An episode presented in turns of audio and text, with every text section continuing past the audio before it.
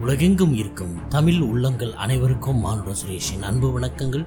இது அமரர் கல்கி அவர்கள் எழுதிய தியாக பூமி என்ற புதினத்தின் மூன்றாம் பாகம். சீட்டு கச்சேரி. தஞ்சாவூர் ஜில்லாவில் குடமுட்டி பாசனத்தில் உள்ளது நெடுங்கரை கிராமம். வருஷம் ஆயிரத்தி தொள்ளாயிரத்தி பதினெட்டு மாதம் சித்திரை. தேதி ஞாபகம் இல்லை அன்று வெயில் கொளுத்தும் உ- உச்சி வேளையில் நெடுங்கரை அக்ரஹாரம் வழக்கம்போல் அமைதியாக குடிகொண்டு விளங்கியது. அக்ரஹாரத்தில் பெரிய தெரு என்றும் சின்ன தெரு என்றும் இரண்டு தெருக்கள் உண்டு. பெரிய தெருவில் சுமார் இருபது வீடு இருக்குமாம். தெருவின் நடுமத்தியிலுள்ள ஒரு வீட்டின் வாசல் திண்ணையில் வெயிலுக்கு அடக்கமாக தட்டி கட்டியிருந்தது. அந்த தட்டியின் மறைவில் சிலர் உட்கார்ந்து சீட்டு விளையாடி வந்தார்கள். ஒருவர் ஹாஸ்பிட்டல் ஸ்ட்ரீட்டை தரையில் ஓங்கி அடித்து ஏண்டா வெங்கிட்டு சாம்பு சாஸ்திரி ஏண்டா அண்ணா வரல? இந்த வருஷம் கல்யாணம் நடக்காது போல இருக்கே என்றார். இன்னைக்கு கூட வர்றாருன்னு கேள்வி சாமா. ரயிலடிக்கு கூட வண்டி போயிருக்கே என்று வெங்கிட்டு என்கிற வெங்கட்ராமையர் சொல்லிவிட்டு கீழே கிடந்த சீட்டுகளை எல்லாம் எடுத்து கலைக்க ஆரம்பித்தார். இந்த வருஷம் கல்யாணம் பண்ணாமல் போனால் அப்புறம் அந்த பொண்ணை ஆற்றுலேயே வச்சுக்க வேண்டியதுதான். ஏற்கனவே அது குதிரை ஆட்டமாக வளர்ந்துருக்கு என்றார் சாமாவி ஐயர் வெங்கட்ராமையர் சீட்டை கலைத்து படார் படார் என்று அடித்துவிட்டு நாலு நாலு சீட்டாக போட்டார். பிறகு ரமணி கேளண்டா என்றார். ரமணி ஐயர் பிரயோஜனமில்லை மேலே என்றார். அடுத்தவர் கேள்வி என்றார். மேலே பத்து என்றார் அதுக்கடுத்தவர். இன்னொரு பத்து என்றார் வெங்கட்ராமையர் துருப்பு என்று கேட்டார் நாலாவது ஆசாமி. கொஞ்ச நேரம் ஆட்டத்தின் சுவாரஸ்யத்தில் ஆழ்ந்திருந்தார்கள். நரசிங்கபுரம் வரணத்தான் கடைசியில் நிச்சயம் பண்ணிட்டு வருவார் போல இருக்கு என்றார் வெங்கட்ராமையர் ரமணி மெதுவா அந்த சம்பந்தியோட விலாசத்தை மட்டும் நீ கொஞ்சம் தெரிஞ்சுட்டு வர வரணும்டா என்றார் சாமா ஐயர் உனக்கு என்னத்துக்குடா அந்த விலாசம்? என்னத்துக்கா? ஒரு மொட்டை கடுதாசி எழுதி போடலாமும் தான். அந்த பாச்சாவெல்லாம் கல்கத்தாக்காரங்கிட்ட பழிக்காது. மலமுழுங்கி மகாதேவனுக்கு கதவு ஒரு அப்பாலம். அவன்கள் எல்லாம் ஜாதி ஆச்சாரத்தை விட்டு எத்தனையோ நாளாச்சோ இறங்கி தொலையண்டா. பஞ்சர் கிளாவர் ராணியை கையில் வச்சுண்டு ஏன்டா முழிச்சிட்டு இருக்க என்றார். அதுக்கு இல்லடா ஒரு கடுதாசி எழுதி போட்டு வச்சா இன்னும் ஆயிரம் ரெண்டாயிரம் படமாவது கூட கறக்கட்டுமேனு தான் நான் சொல்கிறேன் கேளு ரமணி. இந்த கல்யாண சமயத்தில் ஏதாவது ஒரு கலகம் பண்ணினால் ஒழிய சாம்பு சாஸ்திரிக்கு புத்தி வராது. வர வர மனுஷன் பண்ணுற அக்கிரமம் அதிகமாக போச்சு.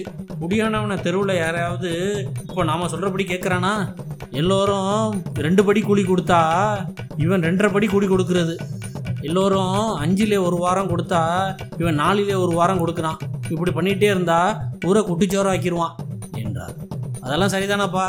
அவன் செய்யறது ரொம்ப அக்கிரமம் தான் ஆனால் நீ என்ன வேணும்னா பண்ணிக்கோ கல்யாணத்தை மாற்ற நிறுத்திடாதே. அஞ்சாறு நாளைக்கு ஆப்பில் அடுப்பு முட்டாம சௌக்கியமாக சாப்பிட்டுட்டு இருக்கிறத கெடுத்துட்டுறாதப்பா என்றார். ரமணி பஞ்சியம் அப்படி சொல்கிறான்னு தெரியுமில்லையோ? அவன் ஆம்படியால் மூணு மாசமா நலங்கு பாட்டெல்லாம் நெட்ரூப் பண்ணிட்டு இருக்கா அதையெல்லாம் பாடி தீத்தணுமா அதுக்கு தான் கல்யாணம் நின்று போனா பஞ்சுவுக்கு கஷ்டம். அடுத்தபடியாக ராமையா வாத்தியாருக்கு வருத்தம். ராமையா வாத்தியார் அவ அம்மா வருஷாப்திகத்துக்கு இந்த கல்யாணத்தை தான் நம்பியிருக்கார். தெரியுமோ இல்லையோ? என்ன ஏன்டா இழுக்கிறீள் உங்கள் ஒம்புல? நான் சிவா சிவான்னு இருக்கேன் என்றால் வேடிக்கை பார்த்து கொண்டிருந்த ராமையா வாத்தியார். அப்பொழுது ரமணி ஐயர் சாமா நீ இந்த விஷயத்தில் கொஞ்சம் கூட சிரத்தை எடுத்துக்க வேண்டாம். நம்ம தீட்சிதர் இருக்கான். எல்லாம் பார்த்துக்குவான். அவனுக்கு ஏற்கனவே சாம்பு சாஸ்திரி மேலே கோபம். அவன் செஸ்டில் பண்ணிட்டு வந்த கிழவனுக்கு பெண்ணை கொடுக்கலையோன்னு என்றார். தீட்சிதர் கூட இன்னைக்கு எங்கேயோ கிளப்பி போயிருக்கான். ஏதாவது வத்தி வைக்க போயிருப்பானோ என்னமோ என்றார் ராமையா வத்தியா எல்லாமே சொல்ல போயிட்டு இருக்காளோ தவிர அந்த சாவித்திரி படுற கஷ்டத்தை கொஞ்சம் கவனிக்க மாட்டேங்கிறாங்களே. எப்படியாவது அவருக்கு ஒளி வழி பிறந்தா போதும் என்று இருக்கு.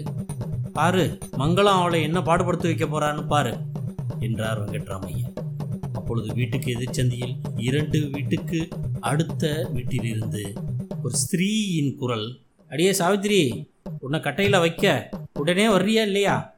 என்று கூச்சலிடும் சித்தம் கேட்டது. சாமாயர் சாவித்திரி மாத்திரம் ஏதோ பரம சாதுன்னு எண்ணிடாதரா வெங்கிட்டு.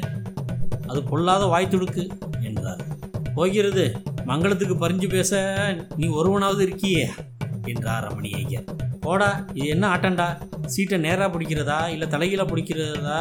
அப்படின்னு தெரியாதவன்கிட்டெல்லாம் ஆட வேண்டியிருக்குது என்று சொல்லி சாமாவி ஐயர் கல்கில் வைத்திருந்த சீட்டுகளை கீழே விட்டெறிந்தார். எல்லோரும் அவரவர் சீட்டுகளை தரையில் தொப்பென்று போட்டார்கள். பட்டாபிஷேகத்துக்கு பாய்ந்துண்டு போயிட்டியாக்கும். சரி சரி ஆட்டம் போகிறோம் அவளவள் ஆத்துக்கு போய் சாப்பிட்டுண்டு வாங்கோ என்றார் வெங்கட்ராமையர் சொல்லி சீட்டுகளை எடுத்து சேர்த்தார். கச்சேரி முடிந்தது. ஒவ்வொருவராய் இழுத்து சென்றார்கள். இதுவரை இந்த தகவல் காணொலியை கேட்டுக்கொண்டிருந்த அனைத்து தமிழ் உள்ளங்களுக்கும் என் மனமார்ந்த நன்றிகள். இதன் தொடர்ச்சியை அடுத்த பாகத்தில் நாம் பார்க்கலாம். அதுவரை உங்களிடமிருந்து விடைபெறுவது உங்கள் மாணவன் சுரேஷ். நன்றி வணக்கம் வாழ்க வளமுடன்.